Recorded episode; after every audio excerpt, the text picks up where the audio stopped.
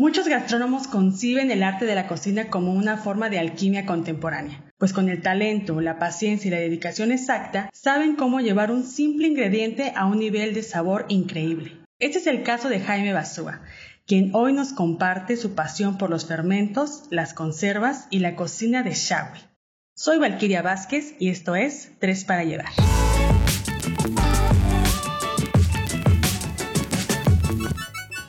Iván Gutiérrez, muy buenas tardes, ¿cómo estás? ¿Qué tal, Tania? ¿Qué tal, este, Molca Escuchas? Pues muy bien, aquí ya en julio, estamos grabando esto el jueves 2 de julio, es el séptimo mes de este año convulso, extraordinario, inolvidable. Y pues bueno, todos los estamos sobreviviendo de nuestra manera, ¿no? Pero aquí estamos, aquí seguimos, ya casi llegamos al final de la segunda temporada de Tres para Llevar. Ya casi.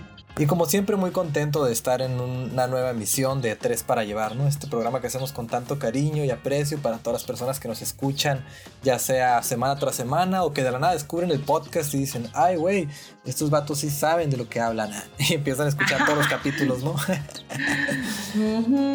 Y fíjate también para seguir con el buen humor, quiero mencionarles a los que nos estén escuchando que si una de sus pasiones es el sushi o la cocina japonesa, pues les quiero recomendar un lugar que se llama Omikami Cocina Japonesa. Estos amigos antes estaban en la Villa Mexicana después se pasaron a la calle primera y ahorita están por acá, por el área de la, de la colonia Maestros, más o menos por Periférico y Avenida Cortés, por ahí. Y pues bueno, les, recomiendo que lo sigan en Instagram, que lo sigan en Facebook, porque es un lugar que tiene verdadero amor por el sushi. Y algo que me gusta mucho de Mikami aparte de esto, de que está súper rico, es que las porciones son bastante abundantes, ¿no? Creo que nunca podemos acabarnos uno solo, ¿no? No, siempre dejamos como uno. Ah, no sé, como un rollo. bueno, pero dejamos. No, sí, o sea, porque luego pasa lo contrario, ¿no? Que uno va a un lugar de sushi y pues sí lo disfruta, está bueno y todo el rollo, pero, pero como que a veces no te termina de saciar el hambre, ¿no? Como que pues son bocaditos al final y al cabo. En cambio aquí en Omikami pues son, yo creo que son bastante, bastante generosas las porciones. Y ¿saben quién más es bastante generoso? Nuestro invitado del día de hoy, quien hace unas semanas tuvimos oportunidad de ir a grabar una receta con él, una receta de un bistec ranchero ultimate que le llaman en su restaurante de nombre Chawi. Pues estamos hablando de Jaime Basúa, quien es licenciado en gastronomía por la UABC, fundador de este restaurante de Chawi y aficionado a la experimentación gastronómica. Ahora sí que un auténtico alquimista de la cocina. Buenas tardes, Jaime, mm. ¿cómo estás? Bienvenido. Hola, Jaime. Hey, ¿qué onda, molcajetes? Pues gracias por recibirme aquí en su espacio. Y sí, nos la pasamos bien chido filmando aquel día el Bistec Ranchero Ultimate.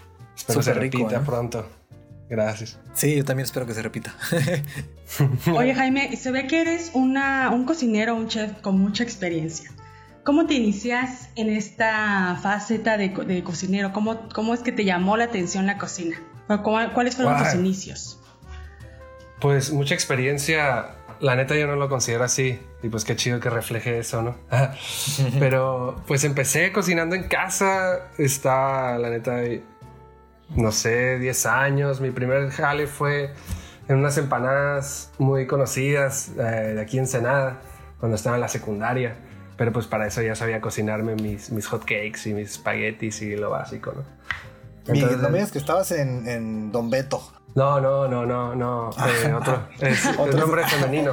Es la competencia femenina. Ah, Doña Julia o algo así se llama. Exacto. Ah, órale, qué loco. Hay un saludo. Hay un saludo a mi ex familia. Sí, eso fue en la secundaria, Tania. Y ah, pues ahí empecé a entender cada vez más cómo funcionaba la cocina y cómo reaccionaban eh, los ingredientes. Eh, pues al, al, trato que se les da, ¿no? Y de ahí en adelante todos mis trabajos han sido en cocina o cosas relacionadas. Estuve un tiempo trabajando en cervecería, en panadería, y pues servicio, ¿no? Bares, eh, pero todo relacionado a la gastronomía y al servicio. Pero mucha experiencia, la neta, pues me falta, ¿no? Me falta. Siempre por aquí y por allá encuentras un máster que pues te va, te va guiando el camino, ¿no? Te va ayudando. Claro y pues uno mismo. Pero, pero, pero digamos que desde pequeño te llama la atención cocinar. Ah, sí, sí, sí. Nos, no, no sé, a ver, platícanos la primera vez que cocinaste algo, ¿a, los cuántos años fue? La neta, a los años no recuerdo bien, pero recuerdo que era espagueti, eh, de, eh, pues de cocer la pasta y todo, ¿no? Que pues sí es medio peligroso para un morro, no sé, 9, 10 años. Eh, me ponía a hacer tepache a los 14 años y hacía, pues me enteré de cómo funcionaba por medio de mi abuela. Eh, y me ponía a hacer tepache, pues primero le llenaba de moscas la cocina a mi mamá y de mosquitos, de eh, ¿Qué es esto, Jaime? Sí, y como eran galones, esas garrafas de 5 litros, se me llegaba a caer o algo y un desastre y no, no, no. Eh, y ahí fui entendiendo un poquito de la fermentación salvaje y, y, cómo crear un ambiente chido para que tengas un producto pues, chido. O sea, no te conformabas con un litro, tú ibas por galones, o sea. Ah, sí, sí, atascado el chamaco, pues. Ah, sí. Oye, ¿y alguna vez nos comentabas eh, que tú mirabas la cocina como la alquimia. Ah, ¿Cómo pues. explicarías esa idea? Eh, básicamente es la transformación, la cocina es la transformación de los ingredientes, ¿no? Para hacerlos comestibles o para aprovechar más los nutrientes, ¿no? O hacerlos que duren, ¿no? En un caso. Y pues tienes el calor, tienes metales, tienes la materia prima y a todo eso le estás dando un proceso que que pues es muy difícil a veces comprender qué está pasando, ¿no? En realidad, la ciencia cierta, qué está pasando en el sartén. Bioquímico, ¿no? Sí, sí, sí. Eh, uno lo entiende, pero pues no puedes explicar. Bueno, para empezar, no soy bioquímico ni, ni tengo mucho conocimiento de química, pero pues lo entiendo, ¿no? Como cocinero. En la parte práctica, ¿no? Sí, exacto. La práctica es lo que me ha dado. Eh, ese sí, porque a, a final de cuentas la comida es mucha química, ¿no? Totalmente, sí, sí, totalmente. Es un laboratorio ahí. Pero pues lo que estás haciendo o el resultado final es básicamente la transformación de un producto pues a otra cosa, ¿no? O sea, por medio del calor o por acciones físicas, ¿no? Y, fíjate que esa fue como la impresión que, me llevé después de visitar tu restaurante allá en, Ojos Negros, que se nos olvidó comentar que está por esta ruta de acá, eh, por Ojos Negros. Eh, que tú en la cocina pues eh, te, desenvuelves de esta manera mm, donde precisamente los ingredientes van alcanzando otros sabores o, transformando su sabor o sacando como lo mejor de sí conforme los vas cocinando, ¿no? O sea, me gustaba mucho la forma en la que en la que explicas y te apasionas por, por un simple ingrediente, ¿no? Mm, y algo que me llamó mucho la atención fue estos frascos que iba sacando, ¿no? Que si pues uno no supiera eh, que estamos en la cocina, parecerían como estos frascos casi de un biólogo que tiene ahí sus especies, ¿no? En esos como tipo de, de frascos de laboratorio, pero que en realidad son, sí, no, son como conservas y fermentos, ¿no? Que es lo que, uno de los, de los, mm, pues digamos, de la forma en la que tú preparas algunos, algunos alimentos. Eh, ¿Qué nos puedes contar acerca de, de esta forma o en la que tú este, tratas de conservar los alimentos y al mismo tiempo alcanzar otros niveles de sabor? Ah, pues sí, como, como les platicaba que yo me relacioné con la fermentación primero en las panaderías. Bueno, primero cuando hacía tepache en la casa, ¿no? La, fermentación salvaje. Cuando tus galones. Y no, después sí, sí, en mis cubetas. Y no, en las panaderías, en la panadería que trabajé un tiempo, una panadería local también muy chida, una maestra que, que le aprendí mucho, y luego en la cervecería, que con mi máster, el zombie, eh, pues ahorita no producen, ¿no? Chévere, pero ahí aprendí mucho, mucho. Estuve en una tienda donde, donde vendían insumos para cerveza. Entonces me tocó ver una amplia variedad de, de, insumos y me tocó experimentar mucho. Me han quebrado hacer mis recetas y todo. Eh, entonces ahí me fui familiarizando con la fermentación. Luego cuando abrimos Shawi, eh, pues ahí no, no tenemos electricidad. Estamos off the grid. Entonces es una buena, fue una buena oportunidad de, de meter este tipo de productos que no necesitan refrigeración. Y ahí fuimos experimentando, agarrando diferentes cosas. Eh, las dos fermentaciones que usamos más, eh, la acética como para hacer vinagres y la, la láctica, eh, bacterias acidolácticas, que pues son muy fáciles de controlar, ¿no? Nada más depende del, nivel de sal. Y otras conservas, otras conservas que hacemos eh, como mermeladas y ese tipo de cosas, pues igual es son productos estériles que te pueden durar años, ¿no? empezamos ahí experimentando y con productos de temporada, lo que nos caía, pues lo ponemos a fermentar o a conservar o a deshidratar o lo que sea. otra cosa que me llama mucho la atención de, esa técnica, de estas técnicas, pues es el, el, valor cultural que tienen, ¿no? Y lo que te puede decir de una, de una cultura o de una comunidad que, que emplea diferentes técnicas, ya sea para preservar un producto de una temporada a la siguiente, o, o para resaltar sabores, o para hacerlo comestible, o para obtener alcohol, ¿no? Que esa es la búsqueda de la humanidad. Eh, obtener alcohol, sí. Sí, sí, sí. o sea, yo creo que en todas las culturas tienes Ahorita que nos platicabas esto de las conservas, creo que es un alimento muy importante. Porque, por ejemplo, ahorita con la pandemia y todo este rollo, creo que, que a nosotros nos falta como poder aprender a hacer ese tipo de, alimentos y, guardarlos, ¿no? Para, para en este tipo de emergencias, ¿no? No sé, ¿qué opinas? Sí, es algo muy chido para la economía familiar. Por ejemplo, si ves un producto de temporada que está súper barato, eh, no sé, lo que quieras, ¿no? Las blueberries que están ahorita o lo que sea y lo pones a, Las fresas. a lactofermentar y ya una vez que llega a su punto, pues lo sellas. Eh, ah, o mermeladas o un sinfín de cosas, ¿no? Que al fin puedes hacer.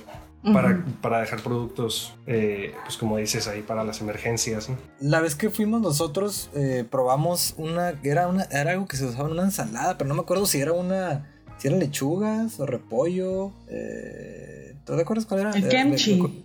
Era algo que tenía un montón de sabor súper concentrado, pues que se me hizo wow. Ah, el kimchi, que era rojo. Ajá, ah, creo que era kimchi. Picaba poquito. Ah, sí, me encanta. Ajá. Eh, ¿Qué, es el, kimchi? Se usa en Corea mayormente. Yo lo probé la primera vez en Estados Unidos y pues calé diferentes marcas en diferentes restaurantes para ver pues cuál era el, sabor insignia, ¿no? Ya investigando poquito, pues es una onda que está muy arraigada en la cultura y en las familias. Eh, tanto que la receta se pasa de generación en generación, ¿no? A veces, en algunas familias.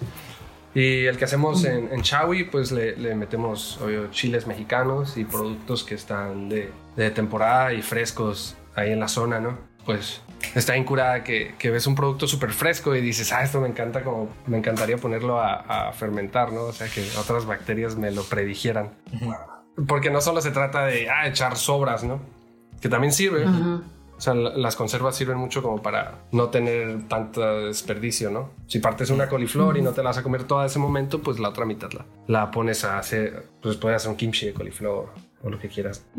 Y sí, nos, nos gustó mucho cómo nos salió la receta del kimchi y hasta el momento cada vez que hacemos una tanda replicamos esa receta, ¿no? Los mejillones también fue uno de los platillos que, bueno, bueno, los ah. productos en conserva que me sorprendieron, ¿no? ¿Te acuerdas de los mejillones? Estaban buenos, loco. Estaban súper buenos, sí. Sí, eso, pues con vinagre de la casa también, que era un plus, ¿no?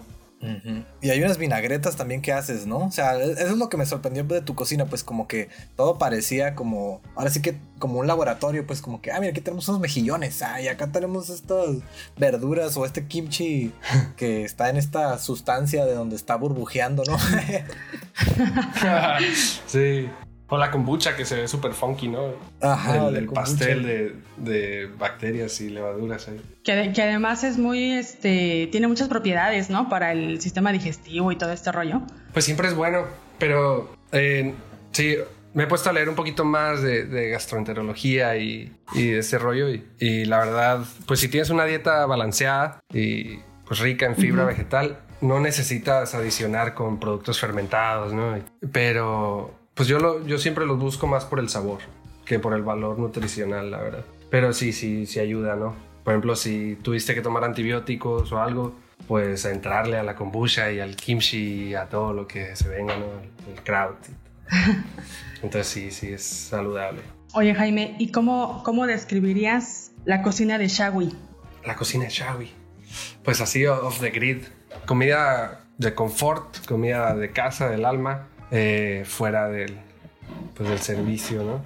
O sea, el servicio refiriéndome al servicio público, ¿no? Entonces, pues ese concepto de cocinar con conservas, pues con la falta de electricidad y esto, pues nos da como cierta identidad, ¿no? A nuestra cocina. o lo que hacemos. Que también el pan fue algo que me gustó mucho, que ustedes también lo hacen, ¿no? Ahora sí que... Ah, mm, sí, sí, sí. No sé si qué porcentaje, pero me queda claro que gran parte de su producción en la cocina de Chagui es totalmente artesanal, ¿no? O sea, todo, muchas cosas las hacen ustedes. Pues sí, la, la materia prima, o sea, la compramos, ¿no? La verdura, frutas, todo pues la mayoría es comprada de, diferentes productores locales o la central de bastos. Pero sí tratamos de, transformar, por ejemplo, pues nuestros vinagres, hacer nuestro pan y poco a poco ir experimentando en diferentes, diferentes métodos, ¿no? Diferentes áreas. Pero pues sí, la verdad es muy divertido. ir creando ahí nuevas formas de, pues, de encontrar sabores, ¿no? Como nos contabas de una vez que hiciste una cerveza y la enterraste o algo así. ah, sí, esa fue mi, mi obra maestra, bueno. El canto del cisne. Eh, no, estuvo en chido. Una, pues, era un estilo como un American wheat, o sea, que tenía trigo Pale Ale, pero como imperial, como una Imperial American Wheat Pale Ale. En, la cervecería, en la cervecería es donde digo que, que chambeaba, pues me dan quebrada hacer una cerveza al mes. Entonces me aventé una cerveza súper robusta y, y, bien choncha y pues tenía todas las características para poder evolucionar. Entonces la puse en unas botellas de esas de Martinellis, Plaque, le puse su corcho, bueno, su corcholata y las enterré ahí en el rancho, bueno, abajo de un árbol. Y ya sacamos unas ahí para cumpleaños de mi mamá y, y sacamos otras para bautizar un bar una vez como si fuera barco acá. Sí, súper desperdicio. ¿no? Sí, la verdad fue un desperdicio horrible, pero. Maldición. Pues sí, unas me las tomé con caro y así, pero se acabó bien rápido. Sí, pero qué padre, ¿no? O sea, ¿cómo fue la experiencia de enterrarlo en la cerveza? O sea, la idea era como que agarrara el sabor de la tierra. Pues que no, que madurara, pero pues por por ondeado, por creativo, ¿no? Por hacerlo, por experimentar, ¿no? Estuvo muy padre. No, pero está, está bien porque finalmente así es como uno obtiene innovaciones, ¿no? Si no tienes esa facilidad como creativa, pues nunca vas a poder descubrir cosas nuevas. Entonces está Totalmente. Bien. Sí, pues hay, Que, hay que explorar, ¿no? ¿Qué le recomendarías tú, Jaime, a los que les gustaría empezar a hacer quizás sus primeras conservas o fermentos? Ah, pues que practiquen. O sea, como yo cuando me doy cuenta que algo está bueno para comerse, pues es por el ojo, por el olfato, pues por nuestros sentidos, ¿no? Para, eso están, básicamente. Pero hay veces que veo en algunos foros en los que estoy que una persona pregunta, ay, ¿esto es mo o qué es? No sé qué es, ¿no? Sí, que a veces parece que pues es un hongo, ¿no? Y dices, ay, güey, esto ya está echado a perder. Ah, algún patógeno.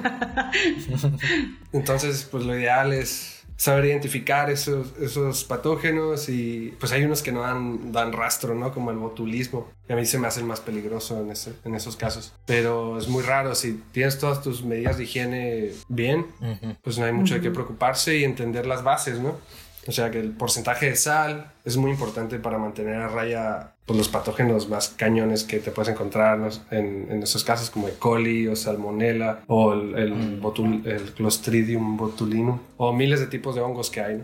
Entonces las condiciones de, de, humedad y temperatura y pues el contenido de sal de tu producto pues es lo que te va a garantizar que, que tengas un producto bueno para tu consumo. Yo tengo un kimchi ahí, mano, que tendrá en un frasco que hay que tener como dos meses y con el calorón que está haciendo y sigue activado, sigue trabajando, porque le pongo un poquito de, de, este piloncillo, entonces sigue chambeando y la última vez que lo probé, pues había tan fuerte que yo creo el paladar promedio pues te va a decir, no manches, qué asco, ¿no? Ya está echado a perder. Pero no, estaba bueno, nada más que pues no te puedes comer más de dos, tres bocados porque se te satura todo, ¿no? Ajá, es un sabor súper intenso, ¿no? Sí, entonces yo recomendaría eso, que, que experimenten y que se pongan en práctica, que lean. Eso es más importante, ¿no? Informarse. Ahora sí que sean un poquito salados. ¿ah?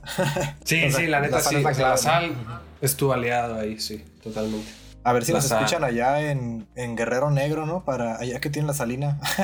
que se pongan las pilas, y un patrocinio. A ver, si alguien nos está escuchando ahí en Chagui somos costales de sal, entonces pues. Envíen acá unos costalitos. Y aquí les dejo mi contacto. Sí, pues es básicamente eso, ¿no? Experimentar y pues de plano cuando tienes duda de, si te lo comes o no, mejor no te lo comas. sí, ahora sí que igual si quieres podrías eh, compartirnos tu contacto, ¿no? En dado caso de que alguien quisiera instruirse un poquito más, ahí que les pases algún, algún dato, dato curioso. Sí, estábamos, estábamos eh, pensando hacer un curso por medio de, de esto de Slow Food, la comuna. Ah, perfecto. Ah, Slow ok. Food Ecogastronomía en Senada. Eh, Ah, pues ahí está. Sí, entonces, pues ahí, cuando se haga, va a llegarles. Ajá. Pues bueno, ahí lo tienen. Pueden eh, saber un poquito más sobre estas técnicas, estos experimentos de nuestro compañero Jaime Basúa. Próximamente, quizás aquí en Slow Food Ensenada. Eh, Tania, no sé si hay algo más que quieras saber de nuestro invitado el día de hoy, ya para irnos al cierre. Sí, pues me gustaría mucho que nos compartiera la dirección de Shawi para quienes quisieran ir algún día, pues tengan toda esta información. Y pues felicitarte también, Jaime, porque bueno, yo no tengo el placer de ir todavía a tu, a tu restaurante, pero este, yo, he, yo he probado tus panes, ay, tu pan, está muy rico, la verdad. Se la rifan tú y caro, la neta, ¿eh? Ay, gracias, gracias. Eh, pues sí, lo hacemos con cariño, con tiempo. Eso es lo que platicábamos mucho el ¿Ah, día del Bistec Ranchero Ultimate. El cariño, ¿no? Pero no creas que se van a salvar de mí, ahí voy a estar algún día, ahí voy a estar. Ah, pues ya sabes, ojalá pronto, en unas semanitas, eh, vamos a correr el telón Va. de Chawi. Para que, para que destierres las, las cheves que tienes ahí todavía. Oh, ¿te imaginas que, que esté haciendo un hoyo para sembrar un árbol y salga de ahí? Oh, Sacas el barril ahí de la tumba. O, o, o de Wow. perdi saques unos, unos galoncitos de tepache, Del digo, ¿no? Y tepache. Ándale, Sí. Sí, pues va a ser bebida ahí seguro de- del restaurante, ¿no?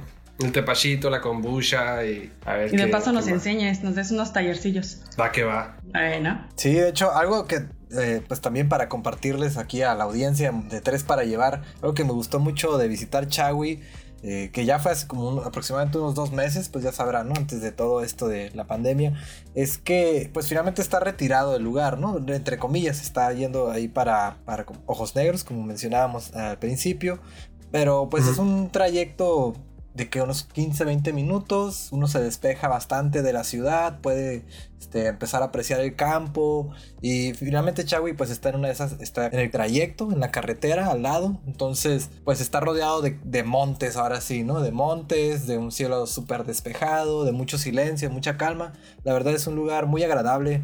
Y pues con la cocina de Jaime todavía le da como que super plus, ¿no? O sea, yo creo que es una experiencia que vale la pena por completo, ¿no? Nosotros en Revista Molcajete vamos a estar publicando un reportaje sobre ellos, sobre nuestra experiencia visitando este, este restaurante. Eh, yo espero estarlo publicando ahorita para mediados de julio. Justo cuando nuestros amigos pues van a, a reactivar ahí sus operaciones. Entonces, pues bueno, si tienen ganas de salir un rato de la ciudad y apoyar el consumo local y pegarse ahí unos, eh, pues probar ahí algunos experimentos de Jaime, ya saben, ¿no? Web. Sí, eh, pues estamos en, en la carretera Ensenada Ojos Negros, exactamente, eh, en el kilómetro 19 y medio. Ahí estamos, es una cabañita colorida y pues la van a ver de Ensenada Ojos Negros, estamos del lado derecho, enfrente de, una, de una tienda de quesos pues que ha tenido ahí toda su vida, de Doña Tere, que le mando un abrazo y un beso. Y, y sí, ahí estamos, kilómetro 19 y medio, carretera Ensenada Ojos Negros, se encuentran Shawi. Pues ahí van a encontrar el pan que mencionaba Tania y muchos otros productos. Pues bueno, ahí lo tienen, ¿no? La invitación a visitar este, este lugar. La verdad está súper delicioso, está muy agradable la vista. Todo está bien chido y Jaime también es muy bueno para cotorrear ahí en su barra. Te saca tema tras tema, ¿no? Entonces, pues la verdad, si se aventuran a ir a conocer el lugar, se la van a pasar muy bien. Y bueno, con esto llegamos al final de otra emisión de Tres para Llevar. Eh, no sin antes, me quisiera hacer una pequeña mención a una cervecería aquí local que esta semana nos estuvo patrocinando un six de cervezas en la que vamos a regalar para ustedes. Es un six de, de cerveza de carretera 3 de una IPA, una India Pale Ale, que la verdad está súper buena. Tiene 6.7 grados de alcohol, eh, tiene bastante amargor para los que les gustan las cervezas un poquito más fuertes. Se las súper recomiendo, ¿no? Y pues nada, ¿no? Ahí les recomiendo esa cervecita. Y pues bueno, muchísimas gracias Jaime por acompañarnos. Espero que te las hayas pasado tan bien como nosotros. Y pues nada, ahí nos estaremos viendo próximamente en Chawi para seguir grabando estas recetas espectaculares que próximamente también vamos a estar publicando aquí en Molcajete, así que espérenlas. Sí, muchas gracias mando- también por Les mando un abrazo, Iván y Tania. Muchas gracias por el espacio. La verdad, siempre me lo paso súper chido con ustedes. Y pues hasta pronto. Cuídense mucho. Gracias. Saludos a Caro. Claro, Ah, sí, aquí, Caro. aquí ando chambeando también. La comunidad Slow Food, yeah. ¡Au! Un abrazote. Bye. Y bueno, Tania, ya para concluir, ¿por qué no nos cuentas, nos das un pequeño spoiler de quién va a estar en la próxima misión de Tres para Llevar? Que, por cierto, va a ser el cierre de nuestra segunda temporada. ¡Uh! Ya el cierre de nuestra segunda temporada. Mira, nada más. Qué rápido. Bueno, sí, muy rapidísimo. Y sí. Ni hablar, ni hablar. Hay que romper los relojes ya. Bueno, pues tendremos a Raúl Sandoval para platicar sobre la cocina mexicana y cocina responsable. Él es chef ejecutivo de un restaurante muy bonito que se encuentra aquí en la ciudad de Ensenada, que se llama La Ciénega. Y bueno, pues él nos va a acompañar para hablarnos de una cocina que resulta, pues yo creo que una de las más importantes del mundo como es pues la de nosotros, ¿no? La cocina mexicana. Ahora sí que la Mexa Cuisine. Y fíjate, un dato curioso, ¿no? Para los espectadores, bueno, los oyentes. Que precisamente en nuestra encuesta que hicimos de Molcajete, una de las preguntas era cuál era su tipo de cocina preferido, ¿no? Si la italiana, la cocina oriental, eh, los mariscos, etcétera, ¿no? Y el 50% de los participantes dijo que la mexicana, ¿no? Así que yo creo que, pues definitivamente les va a interesar mucho este tema para cerrar nuestra segunda Claro, temporada. la cocina mexicana enamora. Ya sé, y eso me antojaron unos taquitos de adobada. Sí. Los estoy viendo así como con, con mucha ilusión así por la ventana, ¿sabes? Como cuando estás pensando en alguien acá especial.